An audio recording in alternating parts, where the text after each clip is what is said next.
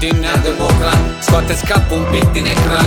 Uită-te la boză de an, cu zadia prins în brâu. M-am trezit iar cam târziu, iau sună și răsună, că multă lume se adună. Știu cum trebuie să por bandana, sfântă mana. Nu țin de karma, sunt argatul. Mă știe banatul, mă știe orașul, mă știe și satul. Suba și folcloresc gardianul, centrului ăsta o medie. Meditez cu un cale la foc, m-am născut ca să mă chem la joc. Promovez două orchestre, un dezestre pe port maestre. Mai este după lege adevărat, un privilegiu să fii înzestrat. Hai să zic eu cum stă treaba, frații noștri și-au pus beteala. Toată vin de la sine scrie în carte, ce al nostru e pus deoparte.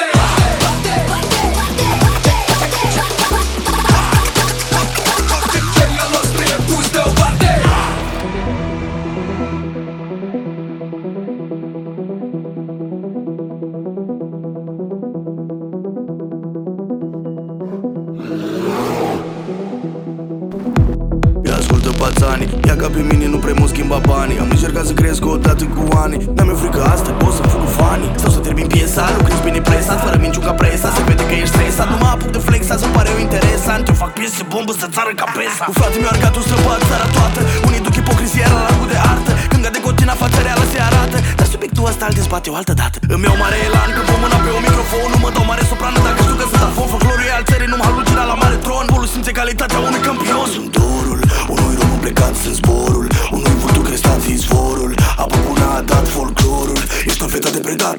Hai să zic eu cum stă treaba, frații noștri și-au pus pe teala. Folclorul nu-i al meu, îl dau mai departe, că e al nostru și că-i pus deoparte.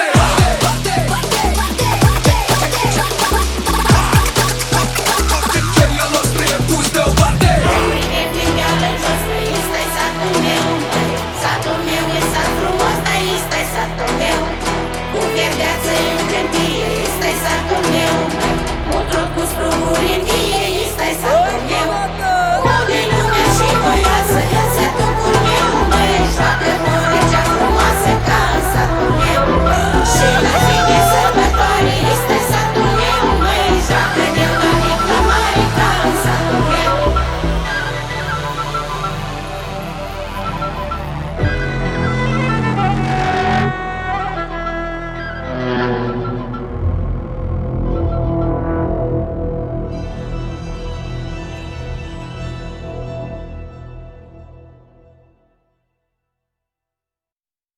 Vége az internetezésnek. Túl hangos vagyok, leszeded a fülemet egy picit. Persze. Úgyis, amióta új ilyen cuccunk van, azóta nincs ez a elején, ez a masszatolás, nem? Ja. Már írtak be a hallgatók, hogy több technikai zörejt szeretnének. Igen? Egyébként. Legyenek ilyen... Szerintem írtak, csak nem jutott el hozzánk. Lehet, mert az szokott lenni, hogy írnak, te megnyitod, ettől eltűnik a notification tőlem is. Igen, és én ezért... Te nem válaszolsz, én meg nem is tudom meg. És miután többször leszittál, ezért azóta nem nyitom meg, hanem tényleg? Úgy hagyom. Igen. Akkor szóval nem írtak már csomóidő. Ja. Mert én megszoktam.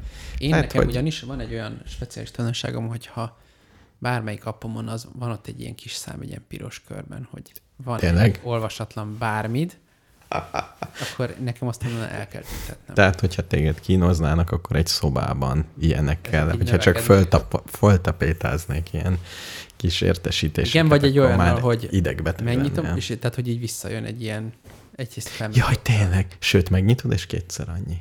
Vagy oda mész, rémálmai vagy. Ahogy olvasom, és egyre több lesz. Csak jönnek az e-mailek.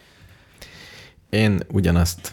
Ugye régen jártam időgazdálkodásra, és azt mondták, hogy ha... Micsoda? Nem, volt egy ilyen, nem, valahova beestem, ahol azt tanultam meg, hogyha valaki bármit keres, mondd azt neki, hogy sajnos nincs nála a naptáram, ha másodszor is keres, érdemes vele foglalkozni. De én ugyanezt csinálom az e-mailekkel. Hogy nem válasz, elsőre nem válasz? Elsőre semmi, és ha nagyon fontos neki, majd ír. Világos. Sajnos az a baj, hogy ezt a trükkömet kilesték mind az államigazgatásban. Az időgazdaság tanárod tanulta ezt onnan. Most rendeltem egy karácsonyi ajándékot december 21-én, azzal hitegettek, hogy december 23-án kihozzák. Nyilván utólag olvasom el, hogy nagybetűkkel ott van a ASF-ben, hogy ez nem jelent semmit. Világos. Hogy mivel hazudtak? Azért nem jelent semmit, mert hazudtak. Hogy ez nem jelent semmit. Jó, nem jött meg, hát... Te most ilyen, amióta békeltetni voltál, azóta ilyen ASF olvasóvá váltam? Abszolút ASF olvasóvá váltam. Nem, elmondom, hogy írtam 10 e-mailt. Kinek? Egyrészt a futárcégnek, másrészt a szolgáltató cégnek, igen, akitől vásároltam, hogy kéne valami. Igazából nem 16-ot. Mert... hatalmas elhatározást tettem, hogy ezt e-mailen fogom elintézni, ezt az ügyet. De várj, tekerjük vissza. Most neked az a célod, mert most már ugye elmúlt december 24, ha jól számolom. Igen. Hogy az a célod, hogy megjöjjön a kifizetett termékem. Ja, hogy még nem jött meg azóta sem? Nem jött meg azóta sem. Ah. Nem igaz, mert tegnap megjött. Tegnap előtt. Világos. Fölhívtak és kérdezték, hogy kell-e. Ja, mert hát karácsonyra rendeltem. Igen, hogy egyáltalán elhozzuk-e. És mondtam, hogy kell. Aha. De az egyik e-mailemre se, meg az ilyen formon beküldött, már foglalkozunk vele, már itt van a raktárunkban, ilyenek jöttek vissza, és nem történt semmi. Uh-huh. Majdnem írtam. Gondoltam, 1 hónap múlva írok a békeltető testületnek, de ők is azt gondolták, hogy az 1 hónap a kínos, és kínosan ügyeltek, hogy 1 hónapon belül itt legyen. Végül is. Ez az egyik... És ez egy karácsonyi ajándék volt. Most is örül. Még most is örül. Igen, minden. Végülis mindenki. Ma bontotta ki, nagyon örült neki. Tényleg. Hát azért kevés olyan ajándék van, amin karácsonykor örülnél neki, és 1 héttel később nem örülnél, hogyha nem tudnád, hogy mi... Nem akkor tudom, ezek szerint nem egy karácsonyfa dísz. Igen, gyakorlatilag csak a karácsonyfa dísz ilyen. De azt meg előtte kéne. Anna, az nehéz. Például kiderült, hogy nem muszáj karácsonykor adni, ugyanakkor örömet okozol, ha máskor. Teljesen. Nem tűnt úgy. De a karácsonnyal tudod, mi a baj? Már lehet, hogy ezt te azt hiszem kiírtottad már az életedből ezt a jelenséget, de hogy a karácsonyban az a speciális dolog, hogy mindig már, ha én most adnék neked egy ajándékot, akkor igen, meglepődnél, és örülnél neki. Igen, de karácsonykor nem. Karácsonykor az ajándék az húz ki 0-ra.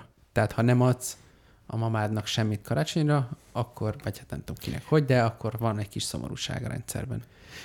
December 13-án semmit se szól a mamám, hogyha nem adok neki egy ajándékot. Ez cégnél is így van, ha jutalmat akarsz adni, egyrészt sose hangoztasd, hogy itt lesz, hanem adj véletlenszerű időpontokban teljesen véletlenszerű összegeket. Nagyobb örömet okozol. Dobd ki dobókockával, már reggel mennyit adjak. És aztán indokold meg, de valami ennek sokkal jobban örülnek. Na de a másik ügyem meg elhasalt, mert GDPR problémáim voltak, ugye? Igen. Mert Orbán Viktor küldött egy e-mailt, hogy töltsem ki a konzultációt. Igen, és? Utána sikerült megszereznem az adatokat, és utána írogattam e-maileket, hogy nagyon jó, hogy az összes adatom van, szeretném az adataim módosítását, telefonszámom törlését. Mert elolvastam a GDPR-ban, hogy ezt lehet, hogy módosítani szeretném. Azt gondoltam, ez egy módosítás, hogy a telefonszámom helyére ne kerüljön semmi. Uh-huh. De a többi maradjon meg. Ez volt az igényem. Ez 5 e-mail, és utána csináltam egy bejelentést, egy ügyfélkapus GDPR bejelentést, ahol mellékeltem a e-maileket, azóta sincs semmi. Most utána kell néznem, most belépve, hogy most elbírálták-e, vagy dolgozik valaki az ügyemen, vagy nem. Szerintem teljes csönd van. Kőkemény. Ráállítottak egy csapatot. Nem, én azt gondolom, hogy egy statisztikában egy sor lesz az Magyarország rovásán megint az Unióban, hogy nem. Bár igen, de elég hosszú a lista, úgyhogy lehet, hogy ez nem ad hozzá, de én oda tettem magam, és várom a következő e-mailt, ahol megint megírhatom, hogy létszi, írjátok meg már. Sőt, automatára beáll. Nem tudom. Ez olyan kicsinyes, annyira kicsinyes vagyok. Most volt azt hiszem, az Európai Emberi Jogi Bíróságnál vagy hol, indított pert egy lengyel újságíró, mert nem tudom, a közszolgálati médiánál dolgozott 10-valahány évig, és aztán Németországban, ez egy férfi, Németországban összeházasodott a párjával, aki szintén egy férfi, és erről föltette a Facebookra a fotókat, ezért másnap kirúgták. Hol? Német. A munkahelyéről Lengyelországban. Nem a németeknél, képzeld el. Igen. És a közszolgálati televízió, amikor ebből nyilván botrány lett, meg beperelt őket otthon, elkaszálták, de a közszolgálati média annyira biztos volt a dolgában, hogy még el is ismerték, hogy ezért rúgták ki. Mindenki hibázik. Igen, és aztán akkor elindult nyilván egy pereskedés, és elmeszelték ezek után nyilvánvalóan, és akkor az Emberi Jogok Bírósága elé került az ügy, és azzal próbálkozott a lengyel bírósági rendszernek a különböző figurái, de mindesetre miután azt elismerték már, hogy azért rúgták ki, mert meleg, ezért azt próbálták megbizonyítani a bíróság előtt, hogy nem volt munkavállaló. Úgyhogy már 10-valahány, mert hogy munkavállalót nem lehet rosszul, nem lehet diszkriminálni a munkavállalókat, nem irányultsága miatt, mivel az utóbbit már elismertük, nem is volt munkavállaló. Igen, nem is dolgozott. Mert hogy ilyen szerződéses valaki volt, tehát nem ilyen típusú szerződése volt, hanem olyan típusú. Tehát csak úgy mondom, hogy... Nagyon szép. Érted? Igen. Szerintem elegáns, de elkaszálták őket. És mi ilyenkor a bünti? Nagyon meg kell. Itt az összes percetek, nagyon fárasztó dolog bíróságra járni. Én már csak tudom, aki békéltető testület szakértő vagyok azzal az egy alkalommal, de nagyon megterhelt. Gondolom. Úgyhogy majd meg. Én a tesztoritból azt tanultam meg, hogy sose. Békéltető se. Soha. Igen, különben így kell Kínából is vásárolni, hogy tudod, hogy ez egy olyan dolog, ami olcsó, de nincs rá garancia, és nem tudsz vele mit csinálni, ha elromlik. Igen. Ez ennyi, ezt kell beárazni. Én ezt így tekintem. De most érted, itt van ez a keverőpult. Teljesen jól működik, nyilván németektől vettük, de ha elromlik, most szerinted én a német ügyfélszolgálatosra elkezdek ügyizélni. Képzeld, én... Lehet, de az mondjuk tud angolul talán. Boldogult ifjú koromban vettem egy kabátot egy német webshopról, mert nagyon olcsó volt. És szállítom, úgy átcsusszant, mint kiderült, hogy rossz méret. De ez egy olyan szelep volt Magyarország, hogy ide szállítanak, de itt nem lehet visszaküldeni innét. Tehát ilyen pénzér, meg bonyolult, meg drága, ilyesmi. Ezért egyszer Ausztria felé menet, megálltam egy benzinkútnál, és mondtam, hogy vissza szeretném vinni, és ott meg átvették. Tehát ott minden benzinkútnál leadhatod, vagy szerződésben, igen, és nem volt semmi gond. Nagyon furcsa. Aha. Na mindegy. Oké. Okay. Nem akarok. Én most azt hiszem kivásároltam magam a múlt fél évben, és mostanában nem vásárolok semmit. Meddig nem tudsz vásárolni? Most igazából nincs semmire szükségem. Ne viccelj. Mondj valamit. Hogy valamire talán szükséged van. Amire nem gondolok. Valami konyhai dolgot néztem, hogy még mi kéne. Igen, az elektromos... Én konyhaiból mindig tudok mondani egy olyat, ami nekem kéne. Mondj egyet, aztán én is, jó? És addig játszunk, amíg... Amíg tudsz mondani. Én egy ilyen... hogy nevezik ezt? Az a Turmix gép, hogy lent forog egy ilyen... Az nem tudom magyarul. Turmix gép. Igen. És persze nyilván egy blendteket szeretnék. De nincs neked semmilyen? Hát egy nagyon kicsi van, ami régi, de a fő baj az, hogy kicsi. Aha. Igen, nem tudsz 1 liter banán turmixot egybe csinálni. 2 decit se tudok, azt hiszem másfél. Tényleg? Ja, 2 decit talán igen, de azt hiszem 2 decit tudok. Tehát inkább ilyen arra jó, hogy mandulából mandulalisztet csinálsz egy sütibe, de... És ez a vágyad nem volt otthon ismert? Ekkora... Ezt le kell csapni. Az a baj, hogy csak ez ebből egy jó, az tényleg drága. Hát nem kell jót venni. De miért? De jót kell. Nem a legjobbat kell. Jót kell venni, a nem a legjobb. A második legjobb is még mindig... Vedd az 5. legjobbat, az is elég jó. Nagyon jó dagasztógépem van, ami képzeld, nem kicsenéd. Teljesen jól működik. És meg vagyok vele elégedve, öröm vele dolgozni. Világos.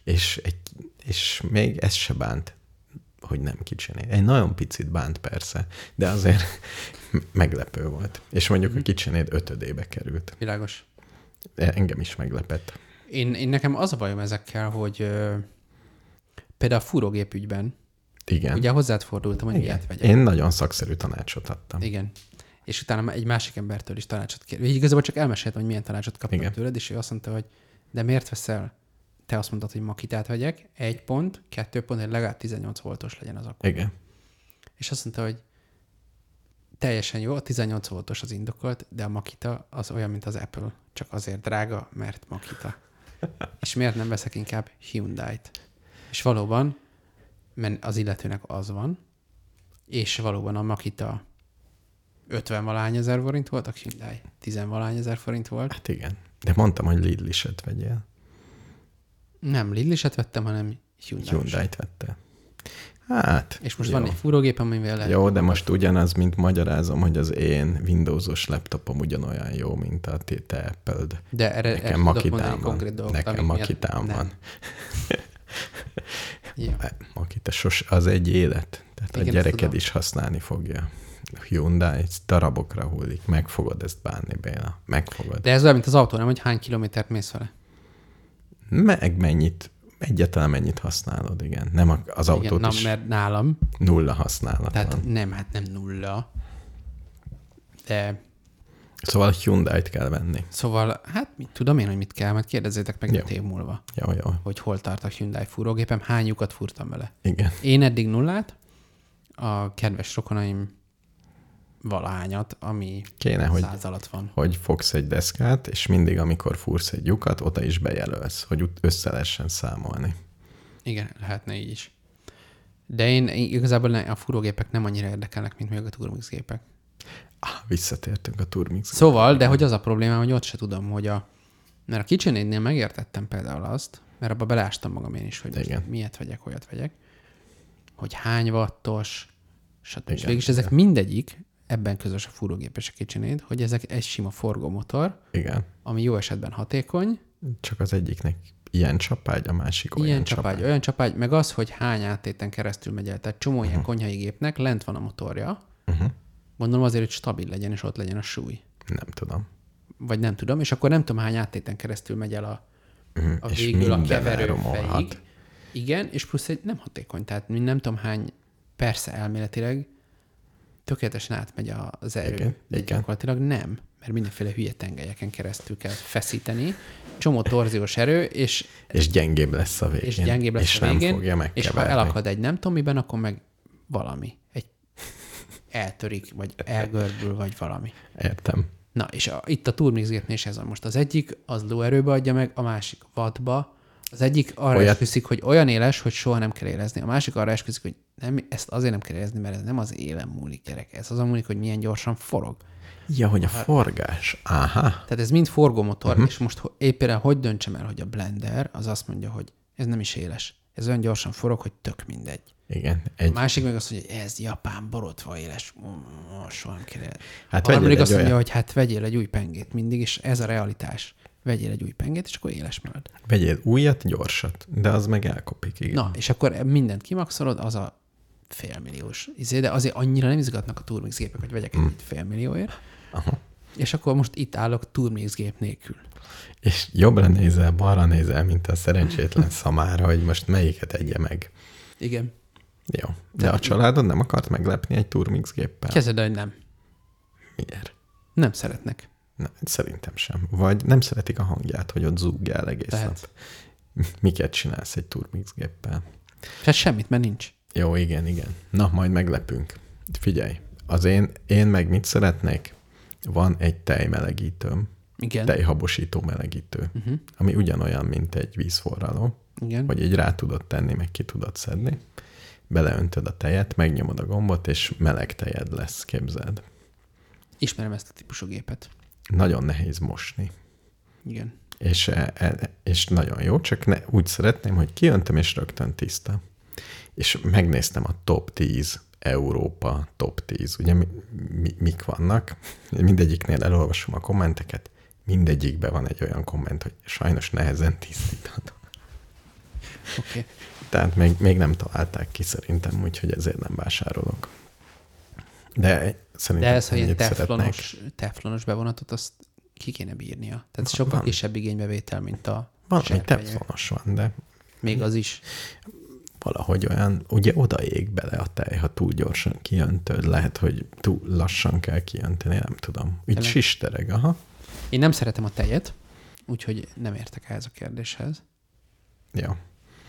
Hát nem tudom akkor, hogy oldjam meg, ha még te sem. Egyébként csak problémákat hoztam az adásba. Van némi élménybeszámolom, de problémáim is vannak, képzeld. Jó, én vizsgáztattam ma az egyetemen. Hány embert? 11-et. Hány óra alatt? 2. 2 óra alatt 11 ember. Az legyen 12, úgy az a könyv. 2,5? Most számolom. 150 perc alatt. 11 ember. 150 perc alatt, akkor ugye 13 perc egy ember. Mm. Kb. Az 10 volt a cél. Azzal, ja igen, mert még közben jönnek, mennek. Igen. És mi volt a stratégiád? Írásbeli vagy szóbeli? Szóbeli volt. 10 perc szóbeli. Elmondjam, érdekel? Érdekel a szisztéma. Nekem magamnak nagyon érdekes élmény volt. Uh-huh. Azért, mert én ugye már mindenféle egyetemekre jártam, és csomót vizsgáztam életemben, és mindig csak a másik oldalon voltam. Jó, már vizsgáztattam múlt fél évben is, de akkor még nem volt ilyen elaborált rendszerem. Most ebben a fél évben a hallgatók mindenféle pontokat szerezhettek. Igen, ezt mondtam. De már beszéltünk igen. Egyébként el is gondolkodott az a rendszer, amit szerintem te mondtál, hogy több pontot is lehet szerezni, és akkor visszapótolhatja, amit nem csinált meg. Mert itt egy csomó volt, aki nem olvasta el valamelyik elolvasnivalót, akkor sorry. Igen. És tök érdekes volt, hogy visszaemlékszem, hogy az orvosin, ugye akkor még gyerek voltam gyakorlatilag, és például nagyon csodálkoztam, hogy lehet az, hogy aki vizsgáztat, az egész anyagot tényleg tudja. Hogy az egészet, mert ott ha valaki esetleg nem tudná, az orvosin nagyon nagy mennyiségeket kell megtanulni. De hogy derült ki? Hát nem te kérdezted. Így van. Most jöttem rá, hogy van ilyen, hogy hát most nem jut eszembe, de tök mindegy, mert én kérdezek. Hát akkor mást kérdezek, vagy... Tehát, hogy így a vizsgáztató szempontjából... A vizsgáztató előnyben van. Mondjuk ki. Igen, és hogy ez az helyzet, ez így félig, meddig már ilyen unalmas, tehát most így jó, menjünk, beszélünk erről. És hogyha valamit elkezdi mondani, igen, akkor én bármikor eldönthetem, hogy... Tehát például az is nagyon világos, hogy bármikor elkezd valamit mondani, bármikor mondhatom azt, hogy oké, köszi, elhittem, hogy ezt tudod. Igen. És bármikor ugyanezzel a dologgal is megcsátom, hogy belekérdezek kettőt, és összeomlik. Igen. Ezt akár még diáknál. Tehát nagyon érdekes, hogy... Tehát most jobban értem azt, hogy miért van az, hogy egyesek szerint a szóbeli vizsga eleve igazságtalan. Mert én egyébként próbáltam nem igazságtalan lenni, de annyira kicsin múlik. Hát igen, meg, de különben nem is értem, miért csinálnak szóbelit. Hát sokkal egyszerűbb, és sokkal objektívebb egy írásbeli. Csinálsz azért egy tesztet, leírod. Én nem tudok olyan tesztet csinálni, gondolkodtam ezen. Nem tudok olyan tesztet csinálni, amiben azt, hogy érte valamit, hogy képes-e alkalmazni, Azt én nem tudom, hogy lehet szóba egy írásbeli teszten lemérni. De nem az a pont, amit te egyetemekre jártál, ott nem az volt, hogy csak beadandót kell írni, csak eszét. De hát eszét olvasni, hát ez borzalmas, sokkal több, mint 10 perc. Olvassál az Open. Az Open AI és valamit. Ez milyen érdekes, basszus, ezt letesztelem. Hány pontos? Most valaki kísérletezett pont, közös ismerősünk egy... akinek a mikrofonja itt vannak, tesztelt ilyen, tudod, fölteszed egy Chat GPT-t, és válaszolt. És a kedvenc kérdése az volt, hogy hogyan tudnék összebarátkozni egy tetovált törpével. Igen. Hát és bullshit-el, de leírta, hogy menj oda, ahol törpék vannak, ahol tetoválás van. Mind a két oldalról támadt. Tehát menj tetováló szalomba, és ott keres egy törpét. Végülis indokolt. De egyébként minden kérdésre bullshitelt. Tehát még nem elég jó. De szerintem azért pontozni le tudná. Mert pont... Szerintem, de most ezt meg fogom próbálni, nekem van egy csomó egyetemi eszém. Hát megválok neki egy párat. És megmondom neki, hogy ezt most osztályozza le. Ez a kérésed. Hát na, persze. Tök jó. Hát nem tudom, hogy milyen hosszú szöveget engednek bedobni a kérdésboxba. Tehát abba az egybe lehet probléma, mert azt lehet neki mondani, ugye erről már volt szó, hogy léci írj egy 5000 szavas eszét, igen, a mit tudom én micsodáról, a Pushkin anyagényének karakterfejlődéséről, és akkor ír egyet. És ugyanígy kipróbálgattuk kollégákkal, hogy a fenntartható élelmiszerrendszerekről, meg mondd el, hogy inkább az ilyen típusú poliszik, vagy inkább az olyan típusú poliszik hatékonyak, természetvédelemi, mezőgazdaság kérdésében, és mondott mindenféle viszonylag értelmes dolgot, de hogyha befér egy teljes esszé a kérdés mezőbe, akkor megkéred, hogy... Akkor mondom, hogy hát ezt a szöveget, vagy eszét léci osztályoz le. És utána már csak egy lépés, hogy vele iratsz valamit, és ugyanazt leosztályoztatod saját magával.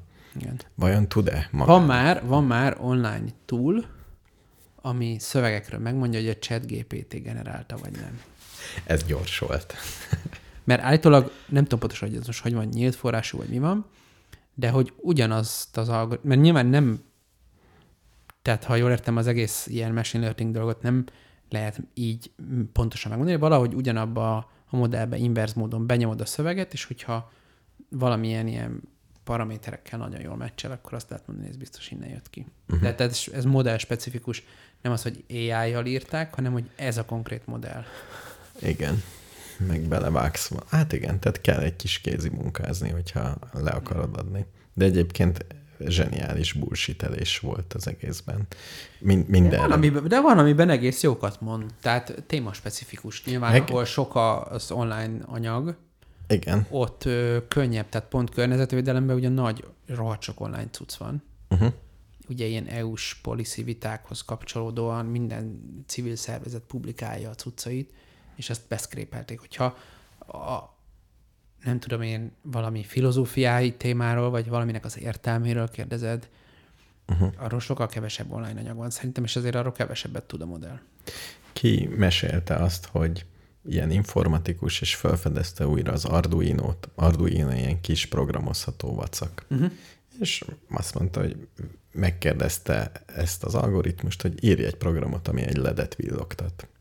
És akkor az algoritmus legenerálta a programot, és odaírta egy megjegyzést, hogy vigyázz, ha ledet kötsz rá, akkor tegyél elé egy előtét ellenállást is.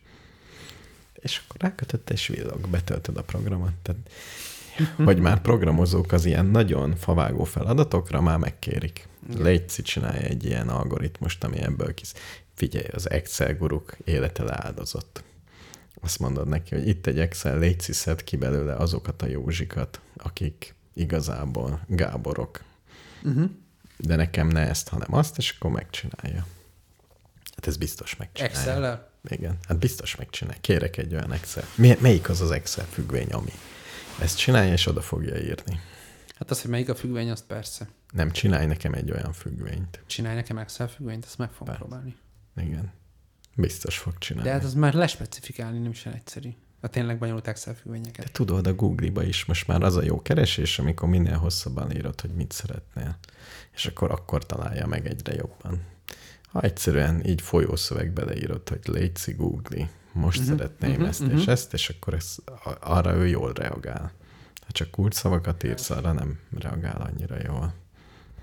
Ja. Hát aztán még érdekes a hallgatókról, hogy van, aki szuperboldog a kettestől, és van, aki kétségbe van esve a négyestől. Ezt mégis már láttam ilyen diákkoromban is, de tök érdekes máshogy átélni. Volt olyan diák, aki egyszerűen közölte velem, hogy hát ő neki az volt a célja, hogy ma 5-öst kapjon. És amúgy 4-est kapott. És akkor mondtam neki, hogy szerintem a 4-es nem olyan rossz jegy, és akkor nem tudom, úgy ment el, mintha megbuktattam volna. Én azt hiszem, hogy a mai stressztűrő képességemmel nem tudnék levizsgázni. Tehát nekem ez már túl nagy stressz lenne. És így visszagondolva régen is az volt. Tehát valami. Az írásbeliket szerettem eleinte, amíg rá nem jöttem, hogy az írásbeli az gyakorlatilag szóbeli. Tehát oda kell menni, és utána a tanárhoz, és azt mondani, hogy itt van ebben ennyi hiba, mert eljavítottátok, létszik, plusz egy-egy, és azt mondják, hogy meg se nézik, jó. De és ezt megint igazságtalannak éreztem. Borzalmasan izgulnak. Igen. Remegnek. Igen, igen. Elképesztő. De én is ezt csináltam. Tehát én nem remegtem. Te én remegtem? Ebben nem. Én ebben jó voltam speciál. Én szóbeli vizsgákon mindig sokkal jobb ügyeket kaptam, mint írásbeli. Én azt hiszem rosszabbakat. Sőt, hát szóbelin hát szerintem másfél jegye jobb volt az átlagom szóbelin, mint írásbeli. Jaj, de nem szeretem az ilyen embereket. Tehát akik a tudás helyett a sármiukat vetik. Nem teljesen, hát valójában a diák oldalán is az van, hogy van itt ez a téma. Úgyse mondod el az egészet. Van egy része, amiről van fogalmad, van egy másik része, amiről nincs fogalmad. Hát, és csak elkezdesz arról beszélni, miről van fogalmad. Hát mindegyikről legyen. Hát ott. Tényleg lehet úgy elmenni vizsgára, hogy nem tudsz mindent. Ezt olyan kérdezed? Én azokra nem mentem el. Tehát én féltem, hogy... Én egyszer sem mentem el, úgyhogy mindent tudtam. Tényleg. Most egy vizsga jut eszembe. Ezt jó lett volna nekem. A kedvenc tantárgyamból. Abból egyszer elmentem, úgyhogy tényleg bármit kérdezhettek, de tényleg bármit. Ez sejtbiológiából volt egyszer. Ma már egy árvaszóra sem emlékszem abból, mert annyi ilyen betűszó volt. De...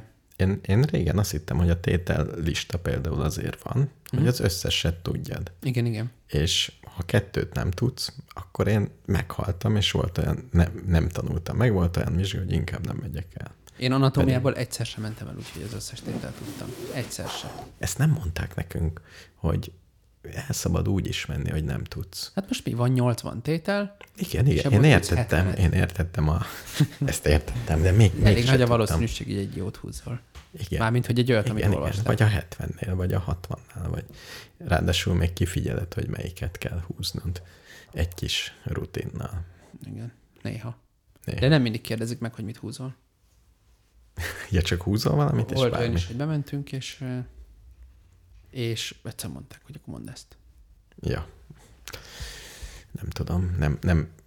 Most egy kis kedvem lett volna, kedvem lenne vizsgázni, kíváncsi vagyok, ugyanúgy izgulnék, ez szerintem igen, nem lennék jó vizsgázó. Nem tudom, hogy nekik ez hogy van. Ez milyen egyetem, azt lehet tudni? Persze, ez a Corvinus. Ja, tehát semmi különös. Hát mi az, hogy semmi különös? Elvileg ez Magyarország legjobb egyeteme. Akkor miért izgulnak? Figyelj, és te jártál külföldi egyetemeken. Jártam. A stresszfaktorban érzel különbséget? Persze. És ott stresszesebbek, vagy itt? Stockholmban nulla stressz volt, de sokkal jobb volt a tanár-diák arány, mondjuk egy nagyságrendel jobb volt. Jó, az doktori képzés volt, tehát volt mondjuk 3 diák és 2 tanár, vagy 4 diák, de 5 szerintem már nem volt, ha jól fel tudom idézni őket. Volt olyan alkalom, hogy ezek mellé még bejött egy tanárasszisztens is. Ez a kiinduló pont, és az egész kurzus arról szólt, hogy te valamilyen konkrét munkát meg tudjál csinálni. Tehát egy módszertan, elmélet, problémafelvetés egybegyúrva. Ezt itt most modellezd le. Az egész kurzus arról szólt, hogy ezt meg tud csinálni jól, ebbe megtanították, a szoftvert hozzá mindent megtanítottak, és a kurzus végére ez meg is született. És utána ezt amúgy leosztályozták, de ez egy mellékes aktus volt. Uh-huh. Mert az egész fél év egy ilyen aktív folyamat volt, amiben nekem mondjuk csináltam, azért most egy konkrét dologra gondolok, hogy 12 iteráció készült abból a modellből, konkrétan, még meg is van mind. Uh-huh. Mindig mondtak valamit, hogy szerintük valamit hogyan, meg ennek még nézzek utána, vagy hogyha tényleg úgy van, akkor hozzak már valami adatot, hogy akkor ezt alá lehessen támasztani, uh-huh. stb. De nem volt egy olyan pont, hogy na, akkor most beadom, és akkor most elmondják, hogy hányas lett, hanem valamit végigcsináltunk kvázi közösen, vagy hát én csináltam végig, uh-huh. csak kérdeztek meg, hozzászóltak, és a végén elkészült a nagymű. Ez volt az egyik folyamat. És tanultál belőle? Hát sokat nyilván. Tehát jó módszernek tartod? Nagyon, persze. Uh-huh. Igen, ez messze a legjobb módszer, amit valaha láttam, csak egy probléma van vele a magyar oktatás számára, hogyha kapsz 30 diákot, akkor ezt képtelenség megcsinálni. Igen. Mert a 30 diákkal nem lehet beszélgetni alkalmanként egy órát. Uh-huh. 3 uh-huh. diákkal, akik hasonló problémán dolgoznak, uh-huh. 2 órában lehet érdemi interakciót folytatni, uh-huh.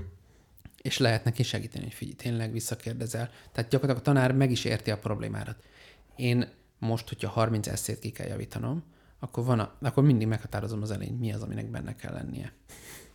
És egyszerűen megnézem, hogy azok benne vannak-e. Hát nem, és akkor most is kérhetem, hogy olvassanak el egy könyvet, és írjanak róla egy ilyen recenziót, ami uh-huh. normálisan 3-4 oldal, de valamiért azzal akarták bizonyítani, hogy tényleg elolvasták a könyvet, hogy mind a 3-an írtak 10 oldalt.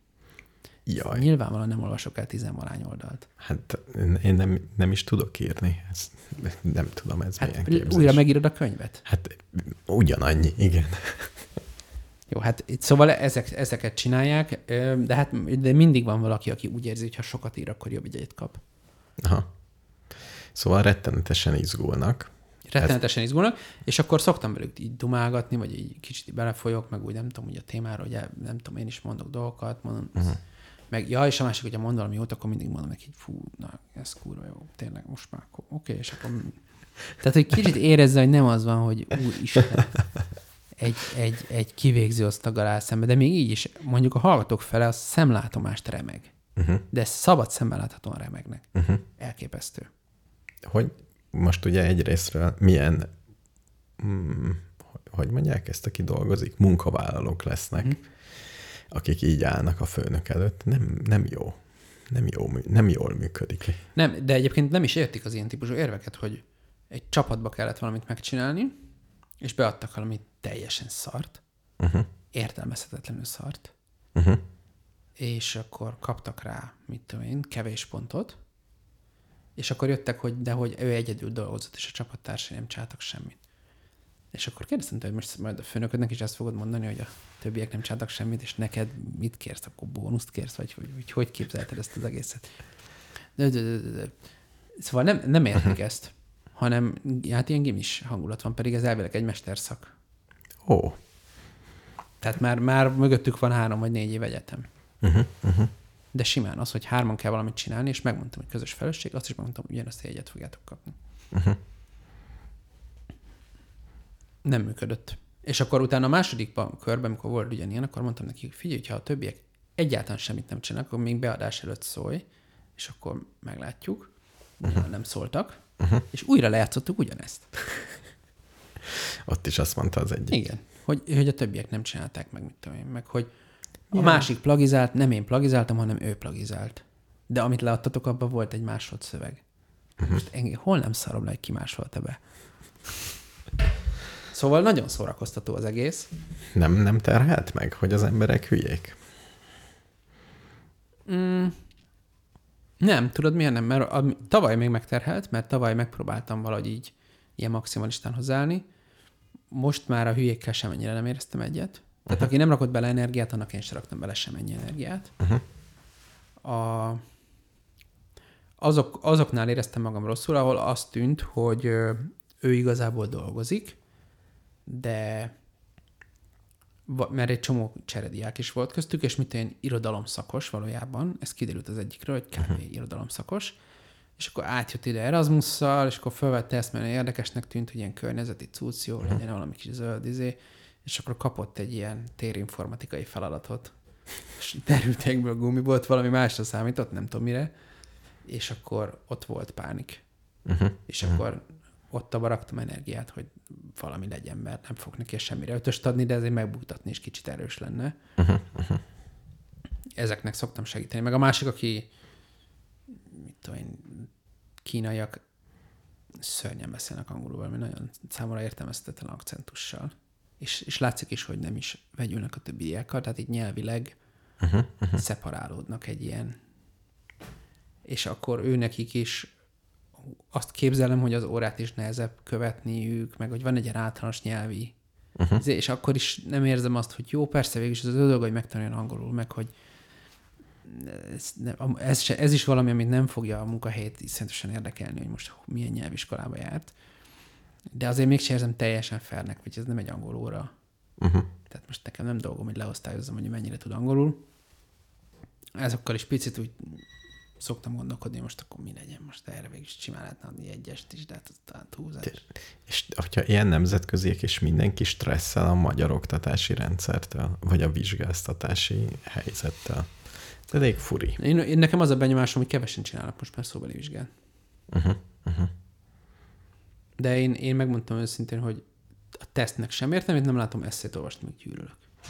Igen, és ez végül is még 2,5 óra alatt Két és fél óra alatt. Hát ez már a harmadik 2,5 óra volt, de ez volt az utolsó. Jó.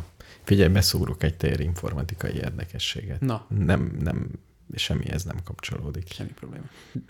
Megpróbáltam egy ismerősöm kérdésére kinyomozni, hogy a hegységeket hogy hívják. Tehát az a kérdésem. Ahol? Magyarországon? A Kárpát-medencében. Hogy ezt kell kinyomozni? Igen. Van erre? És van egy ismerősöm, talán te is ismered, mindent tud, ilyen helyen dolgozik, már a kartográfiánál dolgozik, mindig ezt csinálta, és megkérdeztem tőle, hogy léci, mi a hivatalos dolog, hogy hívják a magyar hegységeket? Még nagyon szuper lenne, hogyha egy poligon is lenne hozzá. Hogy de mi... mármint az érdekeltek, hogy a Vértesnek mi a neve? Igen. De nem így, hanem mondjuk a gyalui havasok. Gyalui havasok mettől meddig tart. Vagy az erdélyi szigethegység, az erdélyi szigethegységnek mi? Dél-Dunántúli hátság. Ez létező név? Nem létező név? Honnét, hova tart? Dunán... Ez volt a kérdésem. És a válasz? Az volt, hogy ez olyan, mint a nyelv. Folyamatosan változik. Vannak ilyen leszúrt karók, amiben próbálkozhat, és ők igyekszenek, hogy legyen egy. De végül is Magyarországon. Nem csak, hogy olyan, mint a nyelv, ez nyelv. Ez maga a nyelv, de én azt hittem, hogy azért, ha azt mondom, hogy Vértes, akkor ugyanarra gondolunk. De nem. Lehet, hogy nem feltétlenül. Tehát, hogy melyik, hogy mint, és hogy. Igen, mert egyébként egy lelkes közös ismerősünk Open Maps-ben azt akarta, hogy a magyar nevek legyenek föltüntetve a hegységeken, pont addig olyan szépen nézzen ki. Ezt akartam beleírni. És ezt fel akarta rakni Erdélyre is, felteszem. És fel akarta rakni, és nem tudta, hogy melyiket hogy hívják, és az micsoda. És ezt nem lehet tudni, és ez engem nagyon izgalmas volt, hogy nincs ilyen elnevezés, nem tudom. De ez egy általános probléma, tehát ez Google-nék is. Igen. Ez máshol is így van, nem? Karakorumban is ugyanez a probléma fenn kell, hogy álljon. Igen, de szerintem van egy csomó olyan földrajzi dolog, amit a Google is használ, ami csak városokat ír, tehát nem írod a hegységet. Igen, de ott van közigazgatási határ. Igen. Egyértelmű. Igen, mert annak van valami jogi következménye, de annak kevés jogi következménye van, hogy a Dél-Dunántúli hátság az mi. Világos. Annak fogalmunk sincs. Hát így. És én egyszer beleírtam a Wikipédiába, erről jutott egy életemben, hogy szerintem ez nem így van. Amikor ugye az erdélyi szigethegységbe keresgéltem hegyeket, és akkora összevisszaság volt. És írtam, hogy szerintem ez nem így van. És valamit javítsák ki. És ők tudod, mit csináltak? Valamit kijavított, és azt megkérdezte, hogy ez így jó. Tehát fogalma sem volt az egészről. Aki ezt csinálta. Na jó, ennyit akartam térinformatikához. Köszönöm szépen. Más valami a vizsgáztatás örömei? Te is olyan kiégett vizsgáztató leszel a végén, aki 3 szóból és 2 beépített kérdésből eldöntöd, és azt mondod, hogy ennyi. Hát amúgy szerintem elég könnyű eldönteni valakiről, hogy RTL. Tehát ennek egy része showműsor. Uh-huh. Mármint meg kell neki adni a jogot, hogy mit tudom én, ha valamit nem tud, akkor javítson, de azért ez nem egy tényfelsoroló vizsga, legalábbis nálam. Uh-huh. Én nagyon könnyen el tudom dönteni egy RTL. Uh-huh. Meg van mondjuk 15 alapfogalom, amit kell tudni. Uh-huh. Most, és a hallgatóknak egyik részével lehet komplex kérdésekről komplexen beszélgetni, és szívem én azt gondolom, hogy csak nekik szabadna ötöst adni, uh-huh. és van, akivel meg 10 percig azon mondjuk, hogy na, tulajdonképpen mi is az a fenntarthatóság, és akkor valami definíciónak látszó mondatot kalapáljunk már össze a kettesért, uh-huh. és valójában szívem én azt gondolom, hogy figyelj, a harmadik mondatnál kéne adnom neked egy egyest, és ennyi, ezt gondolom. Uh-huh. És igazából azért nem adok, ezeknek az embereknek azért nem adok egyest, két okból. Egyrészt, mert nem akarok állandóan vizsgáztatni, másrészt, ha nagyon sok hallgatót megbuktatok, akkor elővesznek a főnökeim, hogy ez mi. Már... De valójában azt gondolom, hogy egyáltalán nem érdemlik meg. Már most el kéne kezdeni fölvenni az összes vizsgát, hogy a gépek majd tudják értékelni. Adatot kell gyűjteni, tudod. Igen. Hát, igen. Na jó, milyen témád van még? Most így hirtelen nincs, de annyi minden érdekes dolog történt.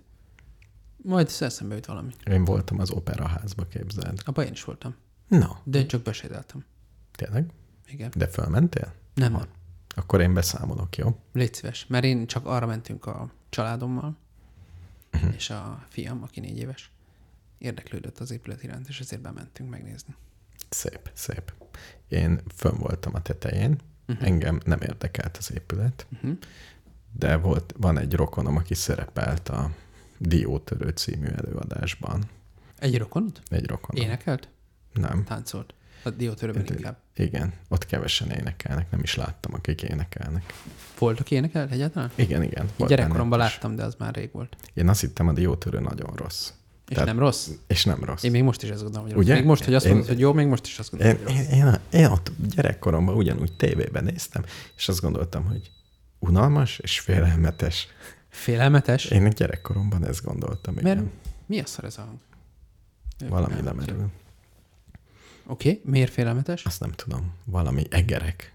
Igen, a csúnya egerek. A egerek éjszaka oda jönnek, és ott matadnak az ágyat körül. Az elég félelmetes. Az szarul hangzik, igen. Nem emlékeztem, hogy ilyen is van benne. És de abban táncolnak, nem? Balett. Végig. Ez egy balett. Végül is egy balett. De sok színészkedés is van benne. Ilyen nagy gesztusok. Uh-huh. És ezért lehetett kérni állójegyet, és nagyon sok külföldi jött állójeggyel, oda kell menni, amikor nyit a pénztár. Nem, előadás előtt 2 órával, hosszú sor volt, és kérsz állójegyet, és adnak 2500 forintért. 2500 egy állójegy? Harmadik emelet, igen. Lent, mint megtudtam, olyan 30-40 ezer forint egy Diótörő középen a jó helyen. Nem viccelj. Csórók vagyunk, Béla. De mi, de ez ennyire tele van? Igen, igen. Persze. 30 000-ért el kell az összes hely a Diótörőre.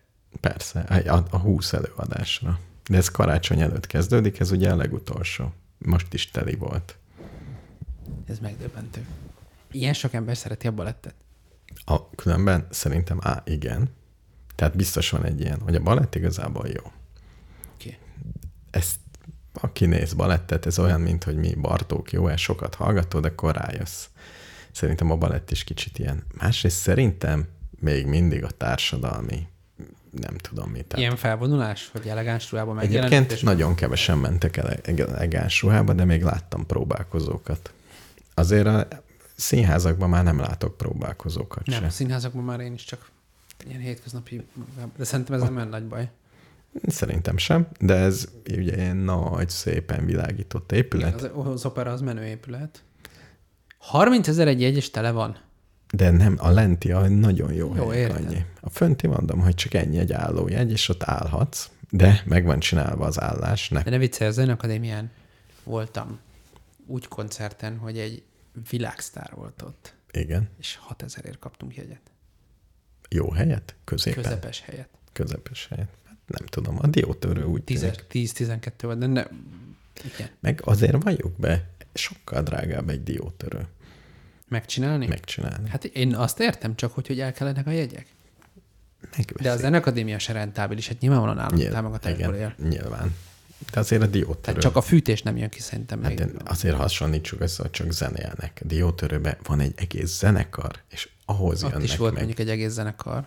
Igen, igen. Tehát egy az egy, és utána erre jön még rá a diótörőben. Meg az táncosok, meg a díszlet.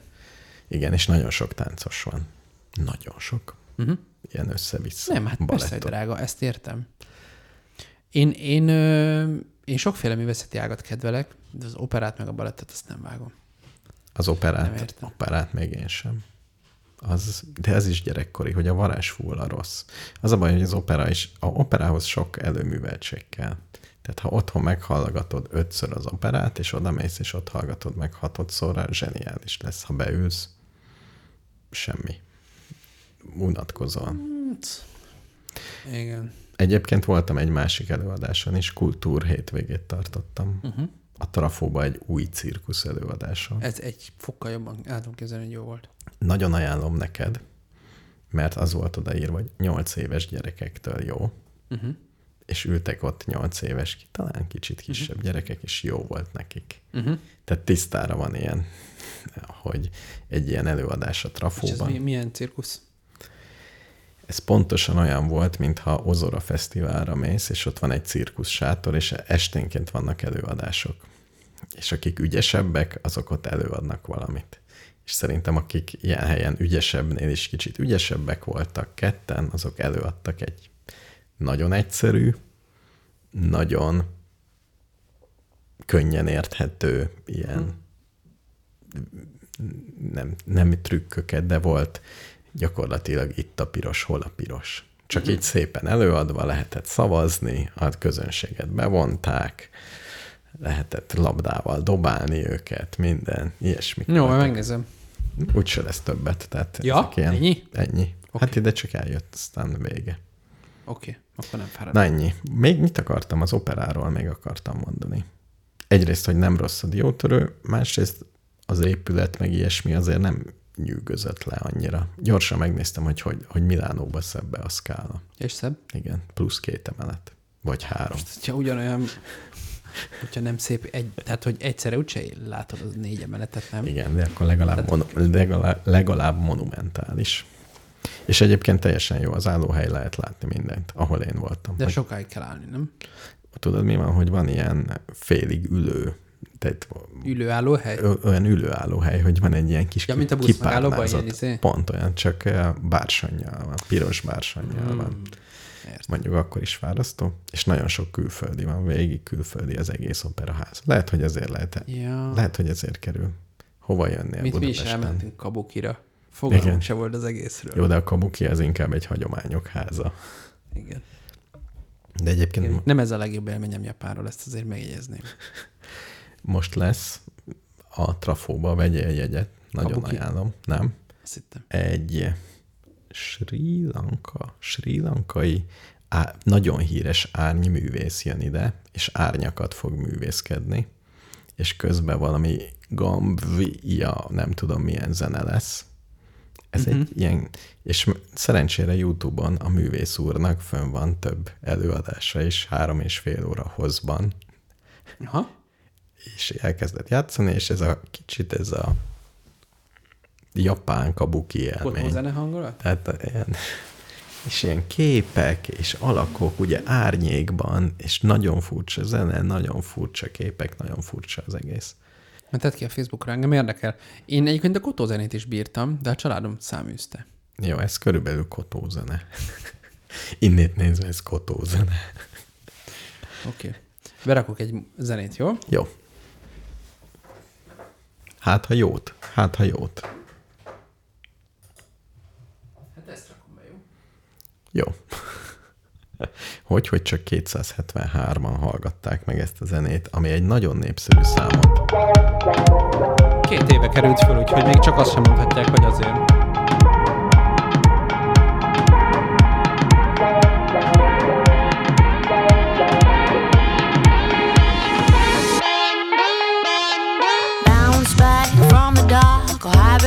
But up I go. side. Standing tall, it isn't hard. Life tries to break you with no regard. Don't come unstuck, this is what I prescribe.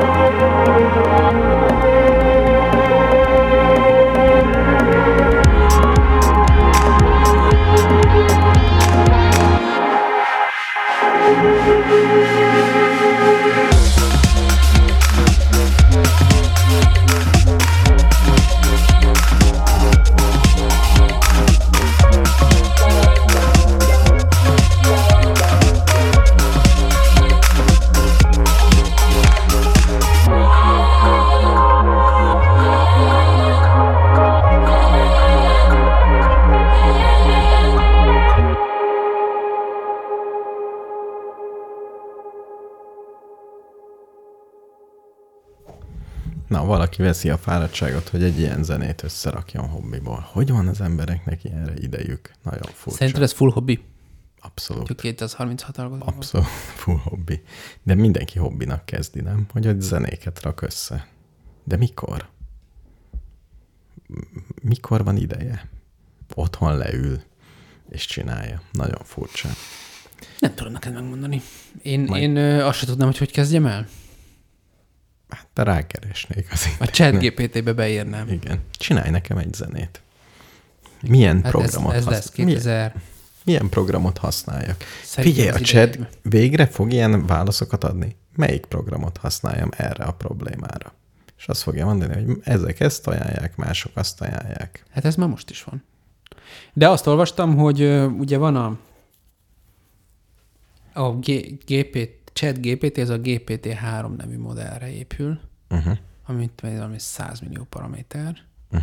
Oké, ez egy rohadt nagy szám, semmit sem jelent számomra, nagy szám, oké. És a GPT-4, ami az új és idén fog kijönni, az meg valami, nem tudom, 200-szor annyi paraméter. És miért most fedezték fel a Chat GPT-t? Nem, most fedezték fel, most csinálták meg. Ja, és ilyen gyorsan már itt lesz a következő? Hát a Chat GPT az csak egy alkalmazás. A GPT-3 már tavaly, nem tudom mikor kim volt, és ez, ha jól értem a dolgot, a modell mögötte az egy ideje már van, és ilyen zárt béta van, és igazából a menőség az az, hogy feltöltötték adatokkal? Hogy nem, hanem hogy kirakták egy webes interfészre, hogy bárki használhatja, és adtak neked egy olyan interfészt, amivel tudsz vele interaktálni, mert amúgy a GPT-3 az ilyen fejlesztői preview-ba volt, ahol neked kellett tudnod valamennyire programozni ahhoz, hogy kezdje vele. Igen, macera. Hát az emberek nagy része nem tud valamit kezdeni, főleg egy ilyen szintű izével. Mert még nem volt Chat GPT, megírhatta volna nekik, hogy hogy kapcsolódjak igen. hozzá. Na, és most lesz GPT-4, ami még annál is durvább tudsz. Lesz. Ja. Whatever. Még nem tudom, mire fogom használni, de majd még kitalálom. Arra fogom használni, hogy az otthoni kérdéseket eldöntsem. Helyettem. Én azt szeretném, én már rájöttem, hogy mit akarok. Ennyit be, hogy milyen turmixgépet vegyek. Hát, az most, és akkor megmondja, akkor mi van. Hát nem kell itt. Nem hiszem el neki. Azt nem hiszem el, hogy tudja, hogy melyik a jó. Hát fölírod, hogy nekem mik a szempontok. De hát igen. Csak az a baj, hogy nem is tudom jól, mik a szempontjaim. Én se tudom. Szerintem ez egy tök bonyolult. Ez olyan, mint az autóvásárlás. Most miért szeretnék? Hát legyen kényelmes, fogyazzon keveset, menjen gyorsan. Hát most mit tudom én. Jó. Na, de és mire akarod használni a chatbácsit? Én olyat akarok, mert most már tudnak ezek ugye programozni is. Igen. Egyszerű dolgokat. Igen. És én egy ilyen kutatási asszisztens szeretnék. Tehát azt akarom neki mondani, hogy én el tudjam neki mondani szóban a problémámat, hogy szedd össze az internetről az összes olyan publikációt, ami, mit én is mondok, valami szakmai témát, ami az agroökológia támogatásával kapcsolatos törvényjavaslatokkal kapcsolatos összes publikációt szedd össze.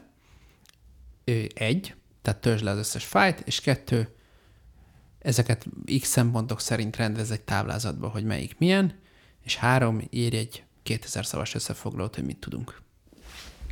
De ezek olyan funkciók, amiket meg tud csinálni, különböző AI-ok meg tudnak már csinálni most, és én azt szeretném, hogy legyen egy olyan ágens, ami ezt felfogja, hogy én ezt kérem tőlem, kap időt, tehát majolhat a neten.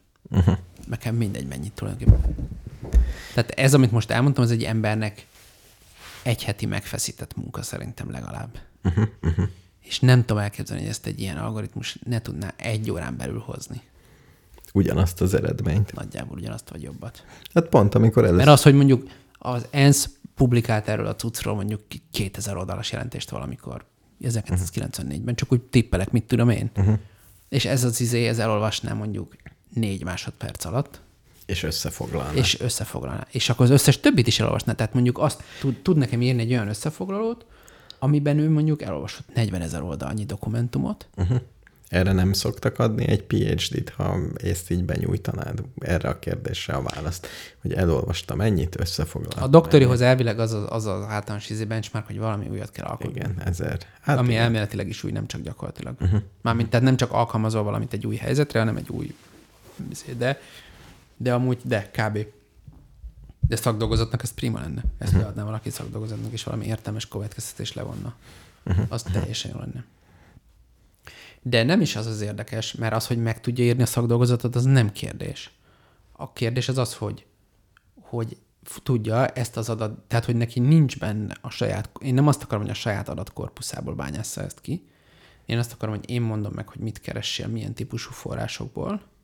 Tehát neki milyen dolgot csinál, vegyen elő, írjon gyakorlatilag egy olyan scriptet, ami weboldalakat tud szkrépelni,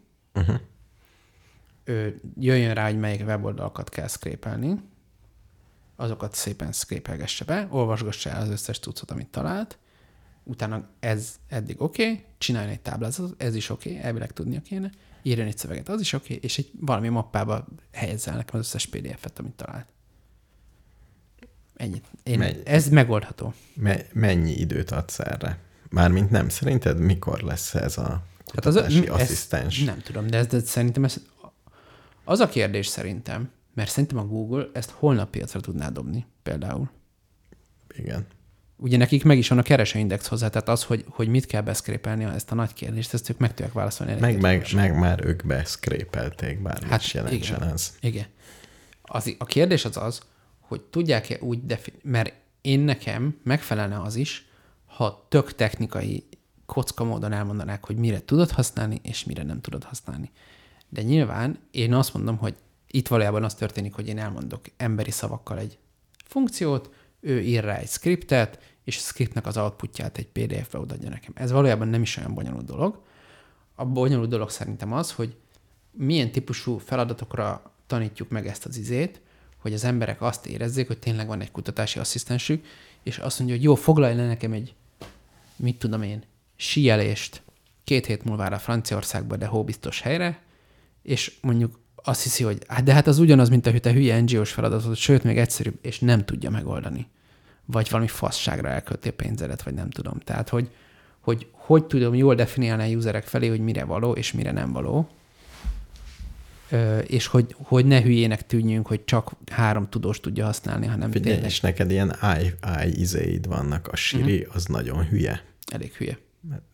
Nem tudna a legegyszerűbb dolgokat. A Sirivel nekem a fő bajom az, hogy hát most lehet arról beszélgetni, hogy Sirinek rossz a füle, vagy én beszélek rosszul angolul, valahol a 2 között lehet a valóság, de nekem egy csomószor félrehallja, amit mondok neki.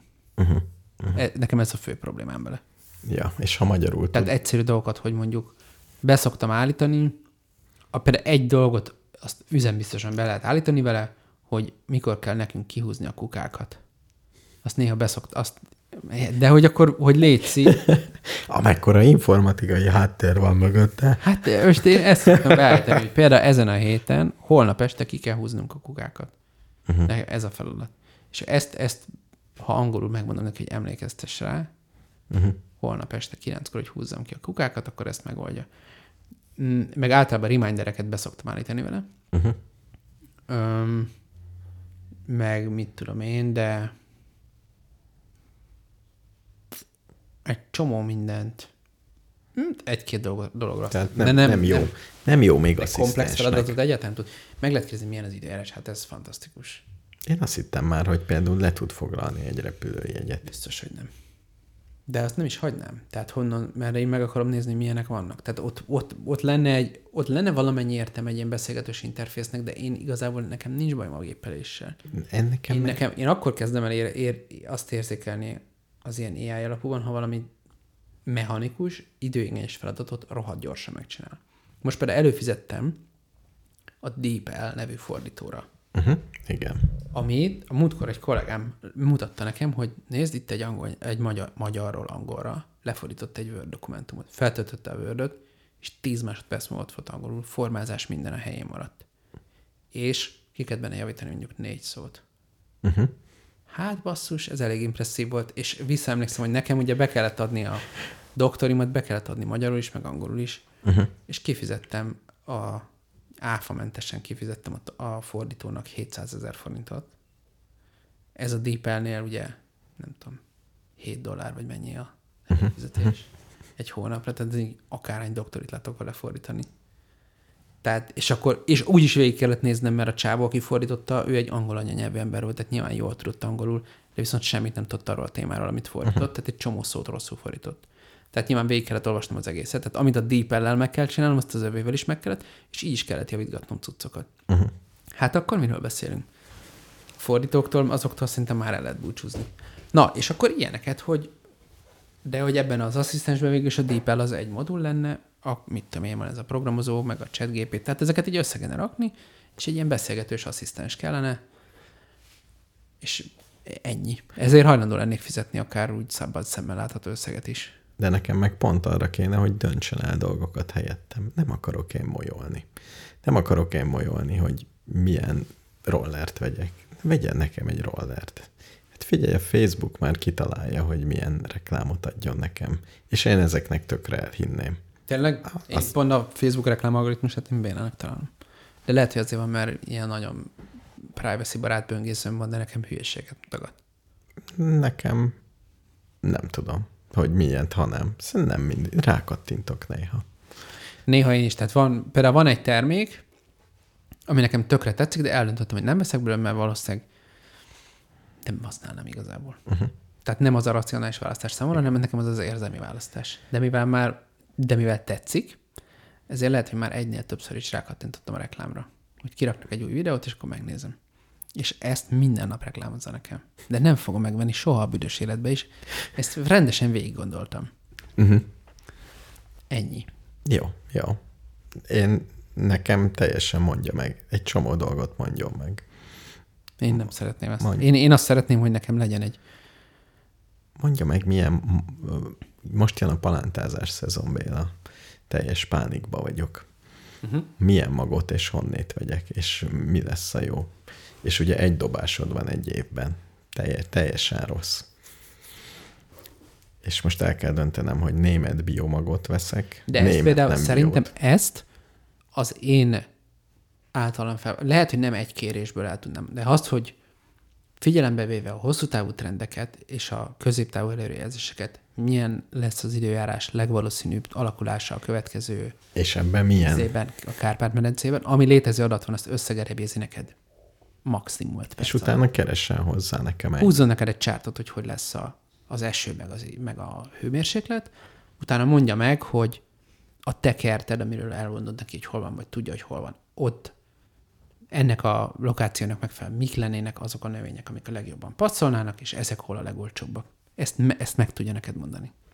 Lehet, hogy 3 külön lépésre kell neki bontanod, és nem tudja egyben, hogy miért vegyek. Mert akkor elkezd gondolkodni, miért szeretsz, milyen az íz, milyen a nem tudom, ez bonyolult. De ha megmondod neki, hogy időjárás, helyszín és termés átlag optimumát ebben a 3 lépésben keresd ki, ezt meg kell tudja csinálni. Mármint minden alkatrész megvan hozzá, nem rakta még össze senki tudomásom szerint, de ez nem igényel új fejlesztést. Szegény szakértőknek mi dolguk lesz? Hát semmi. Hát más típusú feladataik lesznek. Tehát ezeknél az, hogy ez pontos legyen. Én abban hiszek, hogy az ember AI együttműködés, tehát hogy én nekem egy ilyen ha összeszedné mondjuk az agroökológiai policyről, megcsinálna azt a táblázatot, akkor nekem még azt a táblázatot át kéne néznem. Tehát én úgy tekintek el, mint egy junior munkatárs, aki elkészítette a táblázatot, egy tehetséges valaki, gyorsan dolgozik, de hát ő is ejthet hibákat, hát nem tudja, hogy agroökológiában nem tekintjük szakértőnek az egyébként világszerte nagyon közismert, sokat publikált Björn Lomborgot, a klímatudományban nem tekintjük egy valakinek, és akkor kihúzom. Akár meg is mondom neki, hogy légy szíves, törölt ki, és ennek alapján legközelebb egy kicsit ügyeség. Ne idézd a Lomborgot, és most ezt az anyagot nézd át, hogy valamit változtatsz-e, hogyha a Lomborgot nem vesztük be az anyagba.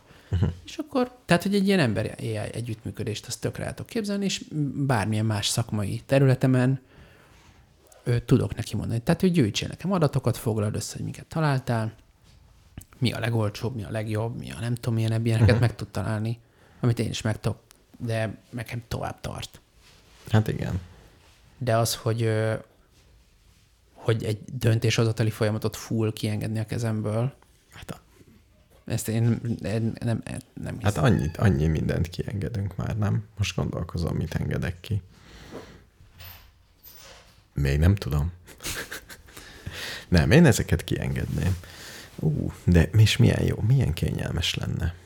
Most hova menjek, eldönti helyettem. Hova menjek túrázni? Szép idő. Hol? Ugye szép idő, meddig van sötét, egy csomó paramétert vele tennék, és mindig azt mondaná, hogy ez szerintem a legjobb. De... Hát, de ezt meg tudja csinálni, de ez nem olyan érdekes. Ez csak annyi, hogy 3 paramétert kirak egy táblázatba. Jó, de nem 3. Igen. De... Hát vagy 100, tök mindegy. De arra gondolok például, hogyha ide jön Mark Zuckerberg úr Budapestre, és mulatni akar, akkor fölbérel egy itteni ügynökséget, hogy Magyarországon, Budapesten mi az a hely, ahova lehet menni mulatni. És akkor elmondják nekik a jó trendi helyet, és tényleg ott van, és megjelenik, és elégedetten hümmög Bede Márton, hogy Zuckerberg, tényleg oda ment, tényleg. Csak ezekkel az a baj, hogy az AI az mindig mivel nagy mennyiségű adatot dolgozik, tehát, hogyha azt kérdezed, hogy bármi van, hogy mi a jó, akkor mindig a tömeg átlagot fogja mondani. Meg mit mondjon? Hát megnézi, hogy hol a legjobbak a rétégek. Olvasson bele a Facebookjaimba, nézze meg a képeimet. Csináljon velem interjút. De és be vannak tegel, vagy melyik képeden, hogy ők, mit tudom én, nekem... Kérdezzen tőle. Igen. Hát például a kitett képeim szépek, tudja, hogy mit szeretek. Ne legyen tengerpart. Vagy azt mondja, hogy olyan régen voltál tengerpartra. Hívja. Különben most ez a problémám. Most hogy régen voltál tengerpartra? Nem. Hogy hova menjek, tengerpartra menjek, vagy hegyekbe menjek. És mindegy, most ezt nem fogom megvitatni. Nagy dilemmába vagyok, hogy mit csináljak. Na, mennyi az idő? Fél múlt. Még beszéljünk valamiről? Nem tudom. Neked van valami témád, amiről akarsz beszélni? Most gondolkozom. Nem írod meg nekem ezt az AI asszisztenst? Nem. De miért nem tudja magát megírni? Jó kérdés, mert még nincs kész. Mondd ezt, hogy szeretnék egy ilyen asszisztenst. Ennél egyszerűbbet már kipróbáltam, hogy írjon nekem egy programot, és abba beletört a vicskája, az is azért egy nagy feladat volt. Egy sima programot. Uh-huh. Hú, nekem is kéne egy program. Azt mondtam neki, hogy listázz ki, hogy Budapesten milyen jazzkoncertek lesznek a jövő héten. Nem. Írj egy AirScriptet, ami egy táblázatban összefoglalja, hogy milyen jazzkoncertek lesznek a jövő héten. És nem sikerült? Írt egy értelmezhető AirScriptet, még be is importált egy-két library-t, ami releváns, de utána meghívott egy valami függvényt, ami kb. Beimportált az egyik library-t, és aztán valami jobb. Valamit lefuttatott, de azt tudja, nem csinálta végig a feladatot. Valami jobb programnyelvet kéne, amivel többen dolgoznak. Hát biztos Pythonba kellett volna, igen, nem tudom. Uh-huh. Igen, én R-be vagyok, a nem túl otthonos programnyelveim közül R-be vagyok a legizébb, és azért abba kérdeztem, de biztos Pythonba kéne, hát az a legnépszerűbb. Igen, tehát Pythonba talán összedobná, én is fogok egy ilyet iratni vele. Nekem is vannak ilyen problémáim. Valamit szedj össze az internetről rendszeresen, nekem meg ez kell. Minden nap nézze meg. Igen, de nekem szóval volt értelme a kódnak, de hogy 100%, hogy ne felét se végezte el a feladatnak. Uh-huh. Hát, ne engedd át, buktasd meg. Ennyi. Majd legközelebb. Igen. Na Béla, még mit meséljek? Hát nem mesélj semmit, hát jövő hétre is kell valami témán. Volt valamilyen, semmi nem volt. Na jó, ekkor ennyi az adás. Ennyi az adás, megyek hozzá dolgozni.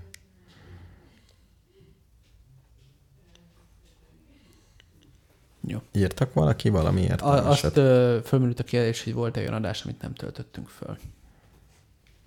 És sajnos nem volt. Sajnos nem volt. Jö, nem csak volt adás. Igen. Ami nagyrészt az én hibám, de nem kizárólag. Így van. Az univerzum. Még az univerzum is bele a rajtad kívül. Én és az univerzum együtt elrontottuk. Így van. Na jó, rakjunk be egy zenét, aztán menjünk. Oké. Na, ez ma volt? Ja, ez volt. Van még egy zene? Van, ez volt az. Ez a... Mi ez is? Ott a van jó. Ez... Tudsz erről valamit mondani, vagy nem szükséges? Nem, nagyon félek, hogy véletlenül egy orosz zenét teszek be, de szerintem ez inkább... Hát cirilbetűs, tehát azért eléggé leszűkült a dolog. Azért cirilbetű még elég széles. Hát széles, de... Nem tudjuk ezt ki. Hógolyóznak a képeken, és 10 napja jött ki a klip.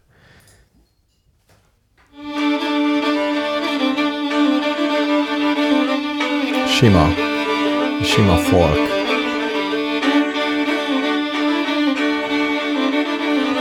Ez egy orosz népdalnak a feldolgozása. Oroszul? Igen, valami csirkékről szól. Ezt szemre megmondtad a cirilbetűkkel? Nem, az egy kis rész angolul van a leírásban. Ja.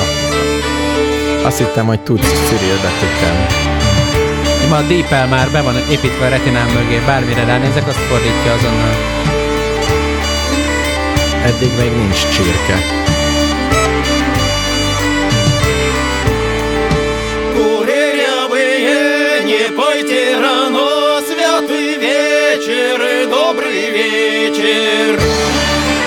A Pettyes csirkék, ez a szám címe, most lefordítottam egy mesterséges intelligencia segítségével. Уставать, братья, надевайте платья, святой вечер, добрый вечер.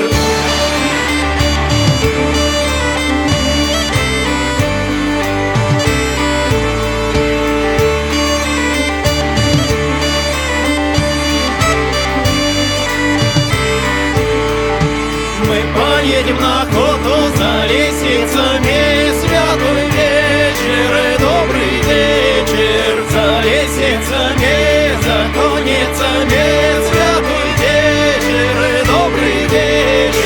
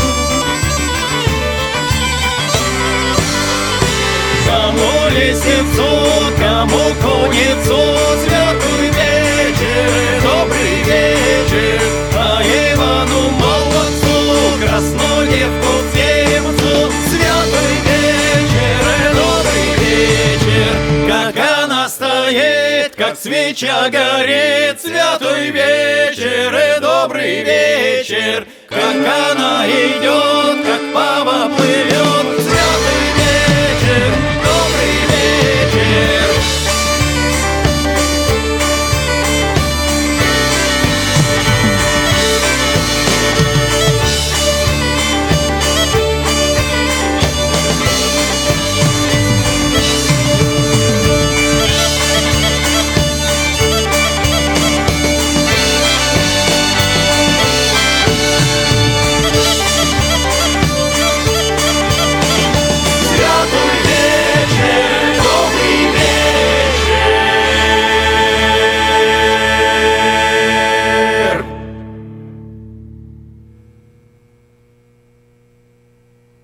Чай, кофе в дорогу. Зимняя омываечка по акции. Приложением нашим пользуйтесь.